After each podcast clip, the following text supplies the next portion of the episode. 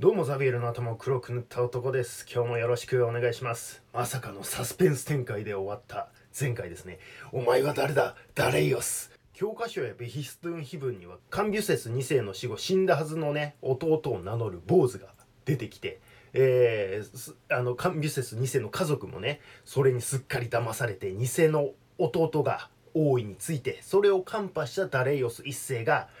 えー、その偽物を成敗してねえー、ダレイオス一世が王位につくというふうに書かれているという説明をしました。でもそれはあまりにも都合が良すぎるだろう。誰にとってダレイオス一世にとってですね都合よく弟が殺されていて都合よくカンビュセス2世が自殺して都合よく偽物が現れる。そんなことあるのかみたいなね。もしかしたら本当は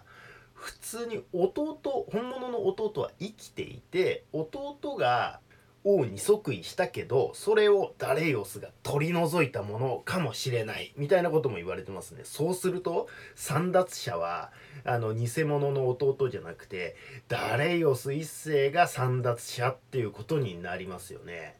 まあだけど違うパターンも考えられるんですよ。カンビュセス2世が自殺したっていうのもそもそも怪しいじゃないですか。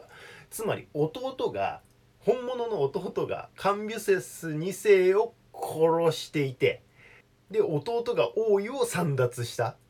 それをダレイオスがその本物の弟を撃ってカンビュセス2世の無念を晴らしたみたいなね。なんかこうあの信長光秀秀吉みたいなね、えー、そうするとダダレイオスを単純に簒奪者とは言えなくなるかもしれないみたいな。まあ分かんないですこの辺は。最近の研究では、まあ、こう偽の弟坊主が弟の名前を語って出てきたってのはさすがに嘘だろうみたいなところまでは来てるみたいなんですけどね。あの本物の弟が大いについただろうけど本物の弟がどう振る舞ったかまではわからないみたいな感じみたいですね。まあ、だとしたらダレイオスは偽の弟が現れたなんてなんで嘘をついたんでしょうねみたいなね、え、それを考えるとやっぱりダレイオス怪しくないっていう。あの秀吉とはちょっと違うよと思うけどねみたいな感じで言われていることが最近は多いということですね。はい、まあそんなこと言ったらねあのキュロス2世が東方でトミリスに殺されたっていうのも怪しかったじゃないですか。あのちょっとあの前回の補足と訂正なんですけどマッサゲ大族の女王トミリスって説明したけどあのマッサゲ大族ってスキタイの一派かもしれないと言われてるんですよ。スキタイはねあの世界史やってる人は知ってますよね。中央アジアらへんちょうどペルシャの支配領域の北の方にいた遊牧民ですね。で改めてあの何冊か本読んでるとあのキュロス2世の時点ではですねあの東のインドの手前くらいまで制圧してるみたいです。あのごめんなさいあの前回の地図だとえーと、アフガニスタンの手前ぐらいまでしか制圧してないような書き方してしまったんですがもう結構こうパキスタンの奥の方までですね、えー、制圧してたみたいですね。であのマッサゲ大族ってもっと北の方ですね、えーと、ウズベキスタンとかカザフスタンの辺りぐらいまでですねえっ、ー、とそのマッサゲ大族が広がってたんでそれを成敗しに行ったみたいな感じみたいです。あのごめんなさいこれ地図は毎回あの結構適当に書いてるのであくまでイメージをつかむためと思ってください。でダレイオス一世に話を戻しますこの後も反乱が起きまくって最初の4年間くらいダレイオスは反乱を抑えることに必死だったってまあ記録に残ってるんですけどねまあこのベヒストンヒブに残ってるんですよ。えー、それって本当に反乱なの？みたいな。反乱を起こしたのは本当はダレイオスなんじゃないの？みたいなね、えー、ことも考えるとちょっと面白いですよね。まあ何かこう内乱めいたものがあって、まあどっちが反乱を起こしたかなんて、その守備保者がどっちか、どっちが悪いかなんていうのはわかんないですけど、何らかの内乱がペルシャ内であって、それを収めて出てきたのがダレイオス一世だっていうのは間違いないということですね。こうしてダレイオス一世が大いにつきました。カンビュセス2世とはもう血縁関係で言うとね5代6代くらい遡るのでほぼ他人ですよね。もう何神と離れてんだよっていうね。一応まあカンビュセス2世のやり持ちみたいなのをしてたみたいです。ダレイオス1世がね。えー、です。で、まあ、だから、あの、アケメネス朝ペルシャっていう名称は、ダレイオス1世とカンビュセス2世両方含む、まあ、おじいちゃんのおじいちゃんのおじいちゃん？おじいちゃんのおじいちゃんのお父さん？わかんないけど。まあそのぐらいのですね、えー、遡ったところから王朝が始まったという設定になっています。アケメネスという人がいてバーッとこうなんかこう分かれて分かれて分かれてカミュセス2世とダレイオスの1世まあまあ最終的にアケメネスのところではつながってたよねみたいなね。あそんな説明というか設定になっています。まああくまでそういう設定なのでそれすら本当かどうか分かりません。はい。そのおじいちゃんのおじいちゃんのおじいちゃんの名前がアケメネスってことですね。キュロス2世の名字テイスペスなんですけどなんでテイスペス朝じゃないのっていう理由はそこにあるんですね。アケメネスっていうのは、まあ、このダレイオスも含まなきゃいけないからってことですね。ちなみにアレクサンドロスと戦うのはダレイオス3世なんですけどこのダレイオス3世もねまた王になる時の話めっちゃ面白いんですよ、はい、また後々やりますけどね。さあ内乱を抑え込んだダレイオス一世は内政に取り組みます。というか内乱がこれ以上起きないように抑え込みに行くようなイメージですね。サトラピーという行政単位を置きます。州というかステイツというか、まあそういう行政単位です。アシリアと同じような中央集権体制にしていくんですよ。というかまあアシリアからかなりやり方パクってるみたいですね。あの、王自ら州長官、その、州長官ってこのサトラップっていうんですけど、えー、サトラップを任命するみたいな王自らがね、えー、サトラップを任命するみたいな感じですサトラップはかなりの権限がありました。兵を集める権利とかね徴税権とか道路を整備する権利とかあなんか隣接する外国と外交する権利まであったみたいなんですよ。そんだけ権限与えてたらいくら王に任命権あると言っても反乱起きたら結構やばいじゃないですか。あのそれにアシリアってどうやって滅んだんでしたっけって。王が任命した行政長官がまあ中央集権体制を取るために王が任命した行政長官だったのにもかかわらずその行政長官が勝手に独立したんでしたよね。エジプトとかね。次に新バビロニアってとでね。えでまあダレイオス一世は当然そのことを学んでるわけですよ。で州長官サトラップに王の目王の耳という名の観察官をつけます目付け役というかまあ外部取締役みたいな監査機関みたいな感じいいですかねはいさらにあの王の道と言われるね道路網を作って何か怪しい事態があったらすぐに王に報告が来るように情報ネットワークも築いていくわけですよ。で、この時ね、駅伝制も導入してるんですね。これが有名な王の目、王の耳、王の道だったんですね。まあ教科書ととかにもねあの出てきますよね。これアッシリアから学んでたんですね、えー、疑り深いダレイオス一世だからこそ作ることができた体制ですよね。世界初の貨幣を作ったリディアも飲み込んでますからね。あの貨幣経済も発展するんですよ。それにあのペルシャ帝国内ではアラム語がね共通語として使われてましたからね。新アシリアの前にねやりましたよね。アラム人が各地に広がってアラム語とかねアラム文字が使われるようになったみたいなのやりましたよね。道路網があって駅伝性って交通システムも発展して貨幣の信用もあって言語障壁もなければそりゃ経済発展しますわなっていう状態。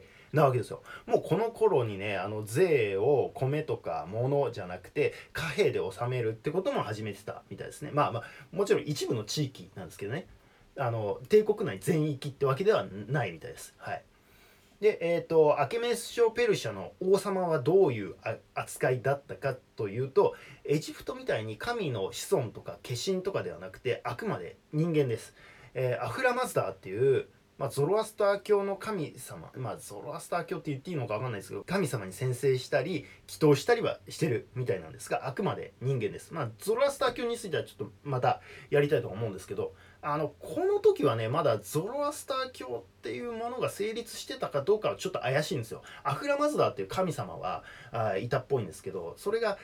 えっ、ー、と、ゾロアスター教という体を成してたかどうかはちょっと微妙です。まあ、これは後々やっていきたいと思います。まあ、ここのなんか、降臨みたいなのをね、こうなんか輪っかみたいなの持ってるじゃないですか。これがアフラマズダー？なんかちょっとよくわかんないですけど、まあなんかそんな感じなんです。はい。まあ多分なんかこう、感覚としてはアメリカ大統領が就任式で聖書にね手を置いて宣誓したりとかね日本の総理大臣が伊勢神宮お参りするみたいな感覚と同じような感じだったんですかね。だからなんか宗教的にはねかなり寛容だったみたいですね。まあそれぞれ好きな神を拝めばいいよみたいな感じですね。まあそれはあのキュロス2世の頃からねそうでしたもんね。でも支配体制的にはペルシャ人をかなり優遇してます。さっき言ったサトラップは基本的にあのペルシャ人しかなれません。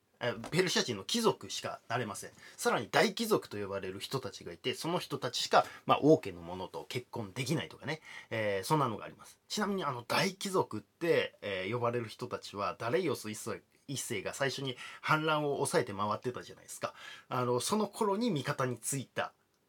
5家ですね。5つの家。だけです。それが大貴族と呼ばれています。こうやって貴族ってやっぱできていくんですね。まあそれはね、どこの世界でも同じでしょうけどね、最終的に勝った者が支配者層になるみたいな、それによって人間の貴船が決まってしまうみたいなね、まあ、それがどんな汚い手であったとしてもみたいなところがありますよね。あと前回も言いましたけど、この頃ペルシャでは、あの、近親婚が当たり前でした。自分の姉とか妹とかと結婚してますので女王もかなりね発言力を持ってたらしいですね。女王自身も王家の血統なわけですからね。はいこうして国づくりをしたダレイオス一世。この頃に起こったのがいわゆるペルシャ戦争ですね。ギリシャ諸としたいペルシャの戦争です。まあ、詳しくはギリシャの方でやりたいなと思っているんですが、ペルシャ側の文脈でペルシャ戦争を語ると、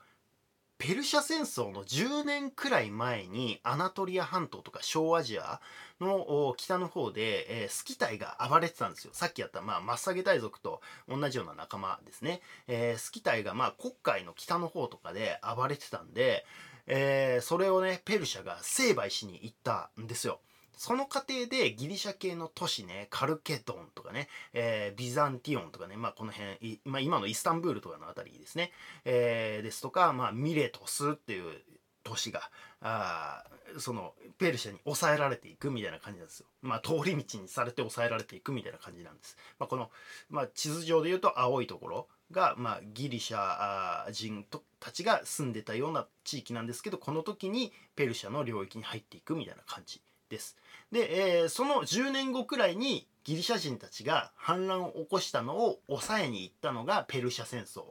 なんですよ。1回目の反乱はミレトスって都市が中心だったんですけど、まあダレイオスに普通に抑え込まれます。はい、静かにして、いつもの反乱ね、みたいな感じでもう軽く抑えられる。まあダレイオスはね、反乱慣れしてますからね。この1回目の反乱の時に、アテネとかがミレトスに手を貸したりしてたんで、なんか船を貸したりとかね、何やってくれちゃってんの？はい、成敗とか言って、あの、アテネとかをペルシャが懲らしめに行くって感じ。これがマラトンの戦いってやつですね。えー、アテネの北東のあたりっていうのかな？まあ、この根のあたりです。はい。これがまあ、マラトンですね。マラソンの語源になったってやつね。まあ、それもなんか嘘っぽいですけどね。嘘らしいですけどね。で、まさかのペルシャが返り討ちにあって、アテネが勝つってやつですね。なんかこのペルシャ戦争の時も本によってはギリシャ諸都市は民主制を求めていたのにペルシャが選手選手って独裁者みたいなやつなんですけどまあ独裁者みたいなのを押し付けてきたから反乱したみたいなことが書いてありましたけどモロクソオリエンタリズムじゃんっていうね。なんか民主制という正義のもとに反乱に立ち上がった正義の戦士たちみたいな書き方になってませんっていうね、えー、この頃のミレトスは選手制だったしその選手自身がペルシャへの反乱の火付け役になってますからね。まあ、詳しくはギリシャでやりたいと思いますけど。まあ、ギリシャやるとね、余計よくわかるんですけど、どんな政治体制がいいかとか、マジで一概に言えないからって思いますよ。時代とか状況によるとしか言えないというかね。そんな相対主義っぽいことを言いつつ、じゃあ正義がないのかというとそうでもないんじゃないかみたいなのが哲学やるとね、面白いところですよね。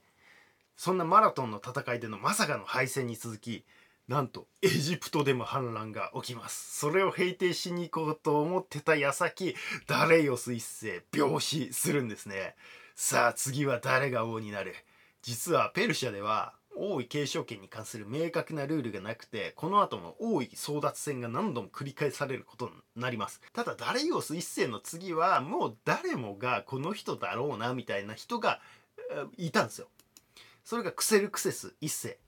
ちょっとややこしいんですけど、あの、自殺したカンビュセス2世いたじゃないですか。カンビュセス2世って、えっ、ー、と、奥さんがお姉さんでもあるみたいな説明したじゃないですか。で、その人、アトッサって名前なんですけど、要は、あその、カンビュセス2世自殺しちゃったんで、アトッサだけ残されたわけですよ。で、カンビュセス2世亡き後、そのアトッサはダレイオス1世と結婚するんです。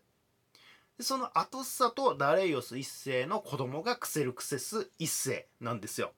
まあ他にもねダレイオス一世って側室の子供とかまあ他にも妻がいたのかなまああのたくさん子供いたんですけどえー、そりゃあねアトッサはキュロス2世の血が直接入ってるわけですから正当性が段違いなわけですよ。しかもさっき言った通り女王の権限が絶大なんですよ。特にこのアトッサの権力は他国にも、えー、響くほどねあのめちゃくちゃ大きかったって言われてますね。実際この頃ペルシャ動かしてたのアトッサなんじゃないのみたいなね言われ方をしてたみたいですね。あのギリシャ征伐しちゃいなよみたいなことを言ったのもアトッサだとかそうじゃなかったとかなんかねそんな話もあります。はい。こうして文句なくねクセルクセス一世が即位。そしてエジプトの反乱を抑えに行く。と思いきやまさかのバビロンでも反乱が起きるっていうねあんなに監視体制ダレイオス一世がこうね強化してたのになぜみたいな。さらにね300のレオニダスとかも出てきます。盛りだくさんです。続きは次回。この番組は世界史の通史を楽しもうという趣旨でやっています。世界史だけじゃなくていろいろ脱線するとは思いますが、面白かったらレビューとかお願いしたいと思います。えー、好きなモビルスーツはケンプファーです。以上、ザビエルの頭を黒く塗った男でした。